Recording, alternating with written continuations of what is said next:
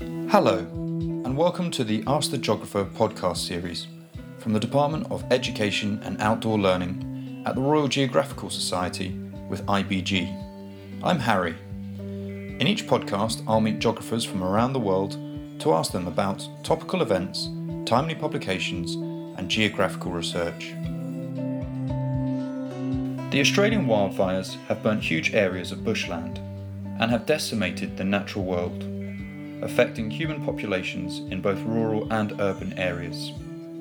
In this podcast, we meet human geographer Dr. Christine Eriksen from Wollongong University to discuss the social dimensions of these wildfires risk, resilience, and community. Hello, Christine. Thank you for joining us. Could you tell us about yourself and what you specialise in? Hi, yes, I am a senior lecturer at the University of Wollongong in the School of Geography and Sustainable Communities. So I am a social geographer from training, and my area of expertise in research and teaching is disaster resilience, um, particularly social dimensions of disasters. So how people are vulnerable, how risk is unequal, the ways that society creates risk and vulnerability in the infrastructures that we build, in the social networks that we create, in the policies and the social resilience initiatives that we create, all of those things come together. And I look at those in the context of different disasters, but particularly in Australia, I look at it in the context of what we call bushfires and other parts of the world tend to call wildfires. Can you describe the situation that Australia faces at the moment? And do you have any personal experience that you've been through this summer? Australia has experienced unprecedented bushfires this bushfire season.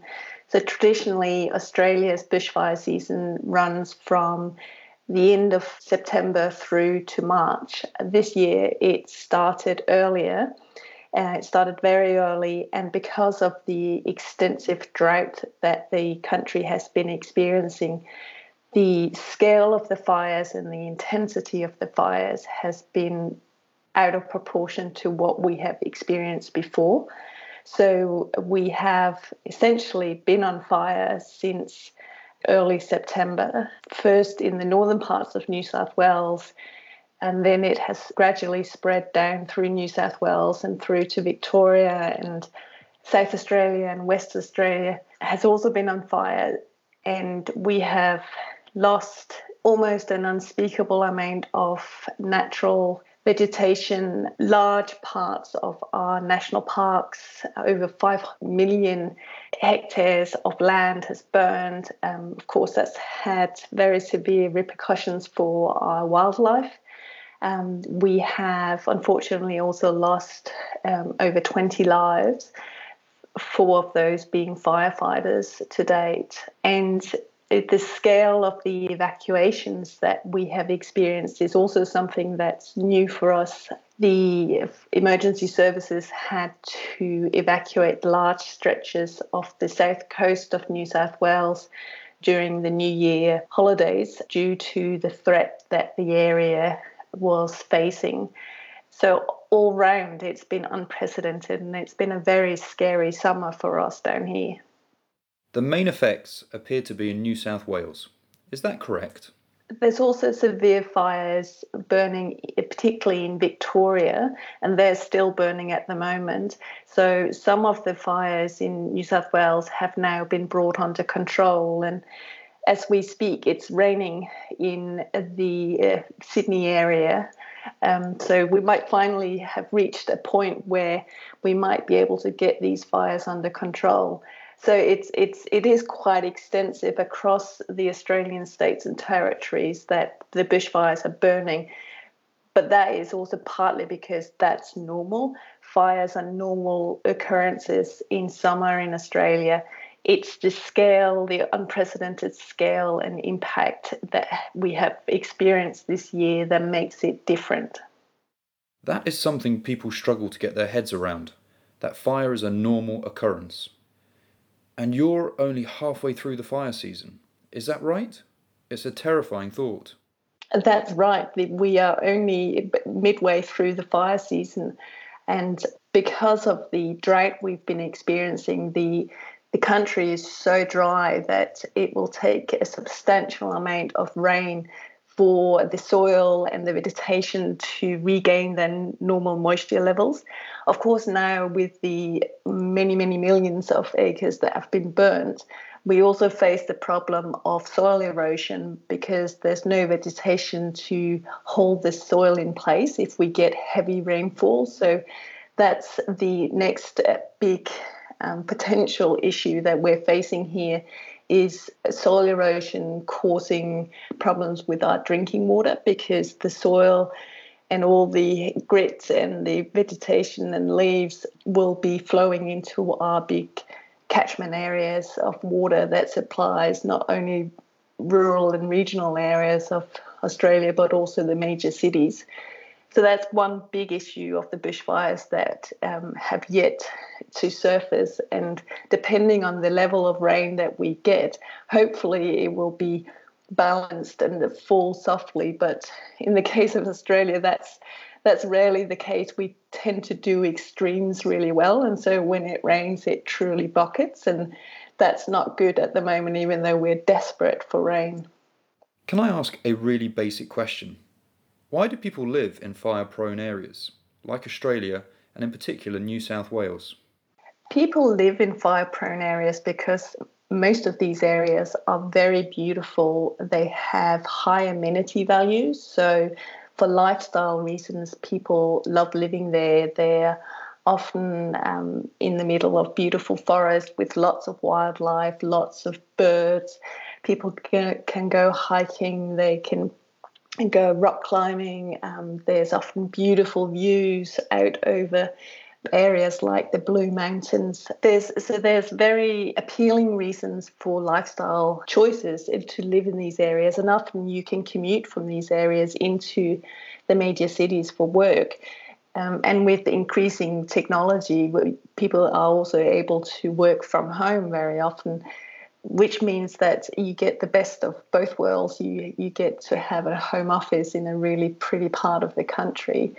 And because Australia has evolved naturally with fire, it means that a lot of the vegetation has developed to coexist with fire. A lot of plants require fire to be able to regenerate, and their seed pods will open with fire. So it's about having the right fire in the environment. And one of the issues that we faced since the 1960s um, has been uh, what we call a tree t- change. Um, a tree change is when people from the city buy up property in the country, in regional and rural areas for lifestyle reasons, and they move in to either abandoned farmsteads uh, that they do up or they build new property and a lot of the new properties that being built are in high fire danger areas. So they're they're building in the most dangerous areas but for good lifestyle reasons. And so it's it's a um, a balance between the risk and benefits of living in these areas and a lot of people choose to weigh up the benefits because in previous years there has been a lesser chance of you being burnt out with a big fire coming through. But with climate change, we are increasingly experiencing drier conditions, more hot weather, more high fire danger days each season, which means that more more areas are facing big catastrophic wildfires. And another reason is that uh, the European forest management principles that the colonizers of Australia brought with them as the key management approaches to the forested and the bushland areas in Australia are wholly inappropriate because they exclude fire. And so, for over 100 years, we have been excluding fire, which has resulted in a build-up of fuel of vegetation in huge amounts of areas, vast stretches of the country have has too much fuel in the environment, which means that the fires that come through now are hotter, they're more intense, which means that they travel from the forest floor up into the canopy and become firestorms, and that's when they're completely uncontrollable. So it's it's a fine balance between lifestyle, risk, and fire management practices that all comes into the equation when you think about why people live in fire-prone areas. That is absolutely fascinating about the seed pods opening up in intense heat and the influence of policy. Do you think the balance has shifted between risk and benefit? Has it reached a tipping point? I think it's a tipping point in terms of the broad Australian general public understanding what it means to live in a fire prone country with climate change.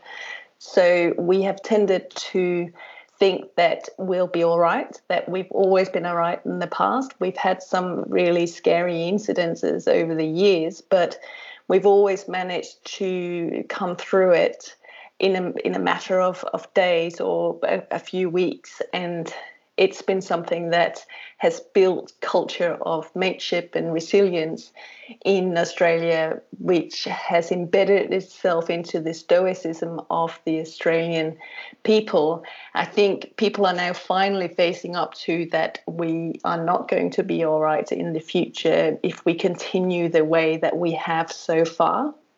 Mm. There's going to be increased fire danger, hotter temperatures, more drought, also a shift in vegetation because of changing temperatures. And so, all in all, all the parameters that we have in place, all the fire behavioral models that we have in place, will have to shift. What we have experienced this summer has shown us that we have thrown everything we knew it and it wasn't enough. It wasn't adequate for these conditions. And so we will really have to rethink where we live and how we live and what our approach is to everyday life. So, an example of that would be is it necessary for Australia to shift its summer holiday so it doesn't coincide with the peak of the fire season?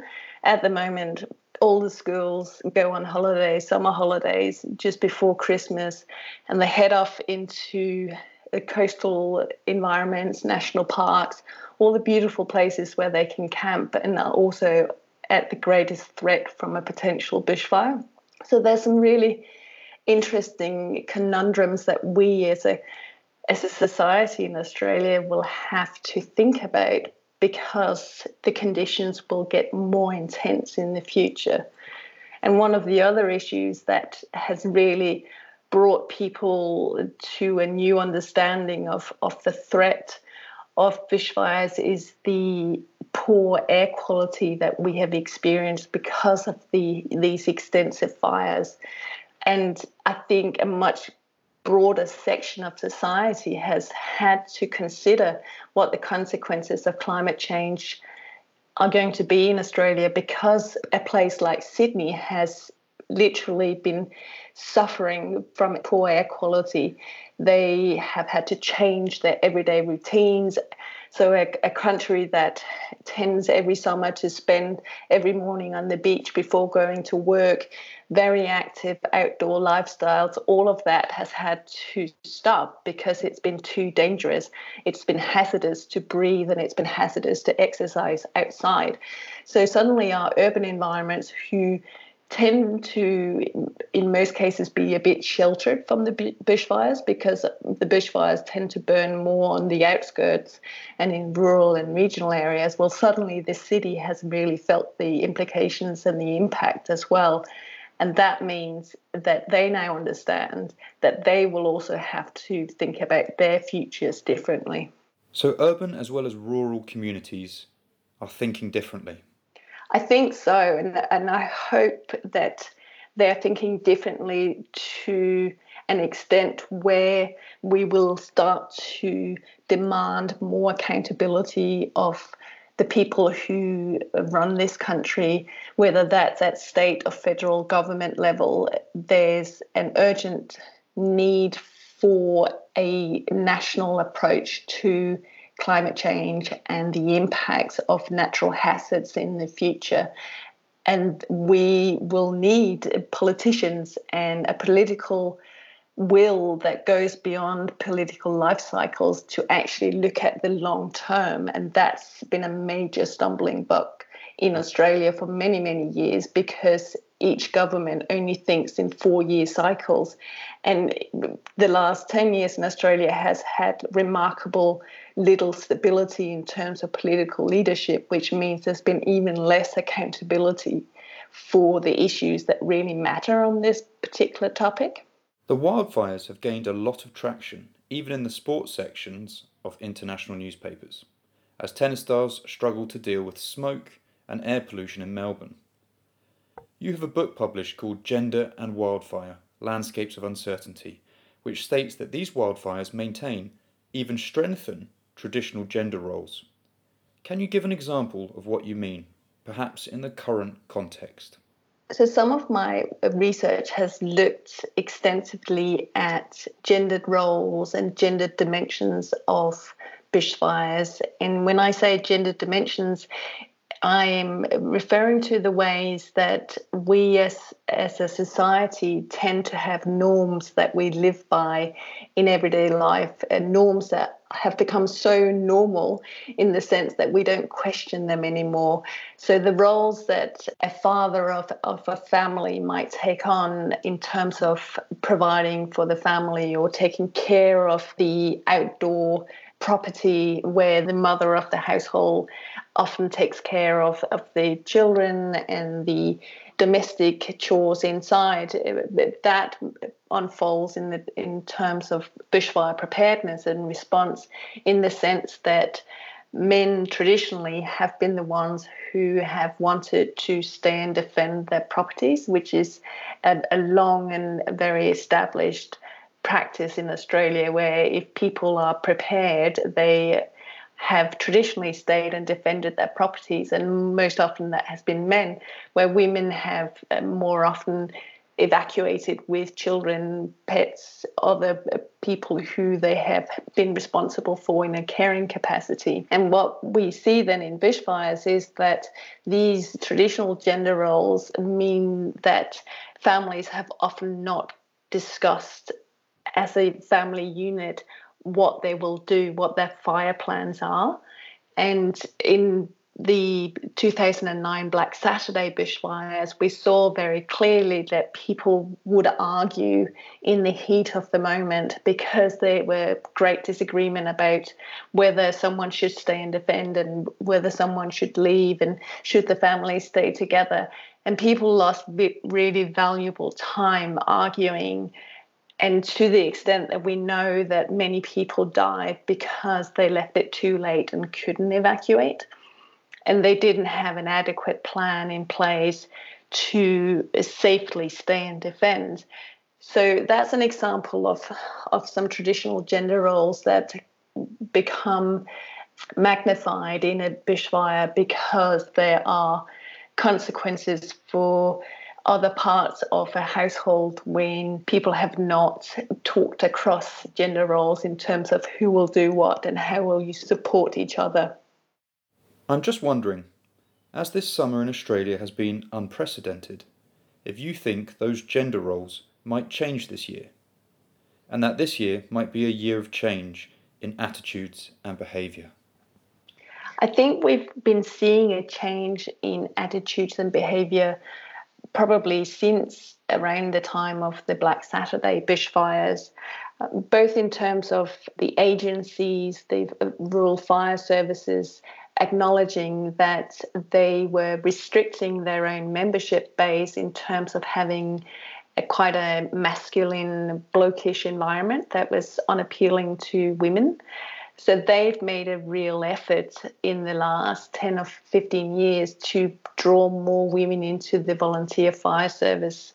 It's quite remarkable. Australia relies very heavily on volunteers for firefighting purposes, and that is unique in as much as all these weeks of fires that we've experienced this summer, that's volunteers that have predominantly been out there fighting fires, um, doing community engagement, doing warning and messaging systems. Um, they really are the backbone of Australia when it comes to fire safety.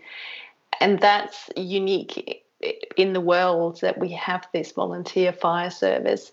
And so it's really important that the fire services represent the broader public when it comes both to uh, different genders, but also different ethnicities, different um, language groups. So there's also been an, a real effort to uh, bring resettled refugees and migrants into the fire services, both to embed them better into the local communities where they have a new home, but also to make sure that the fire services, when they go out and, and work with the community, that they actually reflect the, the community that they have to engage with and communicate with, and also rely on in in the heat of the moment when they give orders and rely on people to follow them. Such brave men and women. Have you got any other examples of communities showing resilience in Australia? We see a resilience in the response from Australians in terms of, say, the wildlife that are being so severely impacted by these bushfires. So, a lot of volunteers work with the WIRES services. Um, WIRES are the services that go out and care for wildlife, whether that's in terms of moving, removing, and relocating wildlife that have got into people's gardens, or whether that's in a bushfire when wildlife is injured and it needs care and recovery and then re release. And so that also relies heavily on volunteers. And so Australians are very resilient in the way that they step up to the task when we are faced with a natural hazard of a proportion where it becomes a disaster, whether that's bushfires or flooding or cyclones in the northern parts of the country. They come together, they take care of both the community of people, but also community of, of animals and livestock. And they bring a service to the community that means that the community together start the recovery process that's really a long term solution.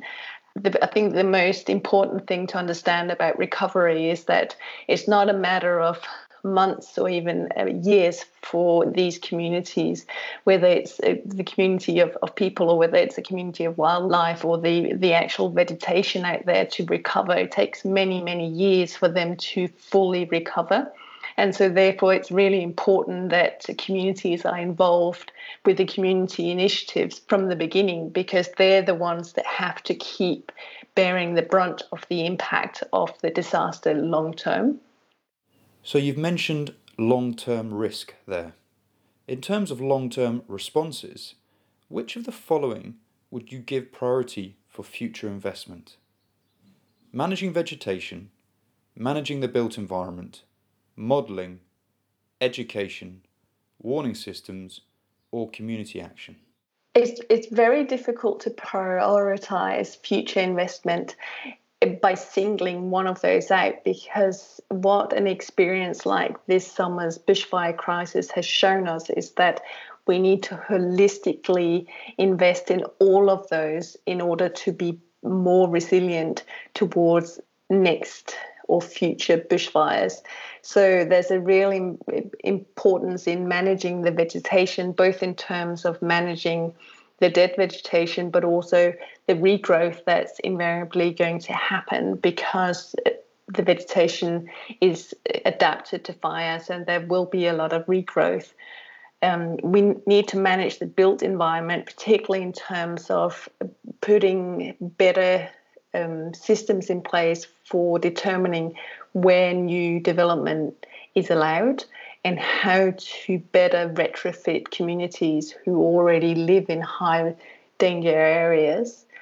Um, we need to evaluate our modeling in terms of the bushfire behavioral models that we have. Um, we've experienced fire behavior this season that's unprecedented, and that needs to really be studied and analysed to understand how we can develop our modelling to accommodate these future scenarios. there's a continued need for education, be it about air quality and health issues, about where you live and how you adequately prepare, if it's about the schools and the ways that we educate children to prepare for and be a part of the response to crises. So, children have shown themselves to be remarkably resilient when they have been given knowledge in advance of bushfires that help them make informed decisions, but also help them understand the stress that they're experiencing. So it's really important that we work with both primary and secondary and higher level education across that scope to, to build a more resilient future society that have been educated in fire safety and fire understanding and the alliances between fire plants and people and how that underpins our society. And community action is equally important. Without community action, you would not reach the many, many communities that live far and wide in Australia. It's a massive country and it requires a lot of resources to make fire prepared and fire resilient communities. And therefore, community is, is essential to make it happen from the grassroots up. Lastly, looking ahead to a fire resilient country, what does the future hold? And how vulnerable is Australia? That's a good question. How vulnerable is Australia to future bushfires? Well, we're very vulnerable. Um, fires are not going to go away fire has been part of this country long before there were people here, and there's going to be fires here long after people are gone as well. It's a matter of how we learn to better coexist with fire. We have, as a society, I think, not just in Australia, but in North America, Europe, other fire prone areas of the world, we have had a tendency to think that we as humans are superior and that we can always be in control. And what we're increasingly in experiencing with the current bushfire crisis, but also with other climate events around the world is that we're not in control. And so, humility and emotional intelligence is really going to be important in order for us to acknowledge but also act on our vulnerability in the future. Thank you so much for today, Christine, and thank you for joining us. You're welcome. Thanks for listening. If you like this podcast, please subscribe to our Ask the Geographer podcast series on iTunes or SoundCloud.com. Be inspired and stay informed with the Society's wide range of resources, many of which are free. School membership unlocks access to other excellent resources, including online lectures and many other tailor made benefits for teachers and students.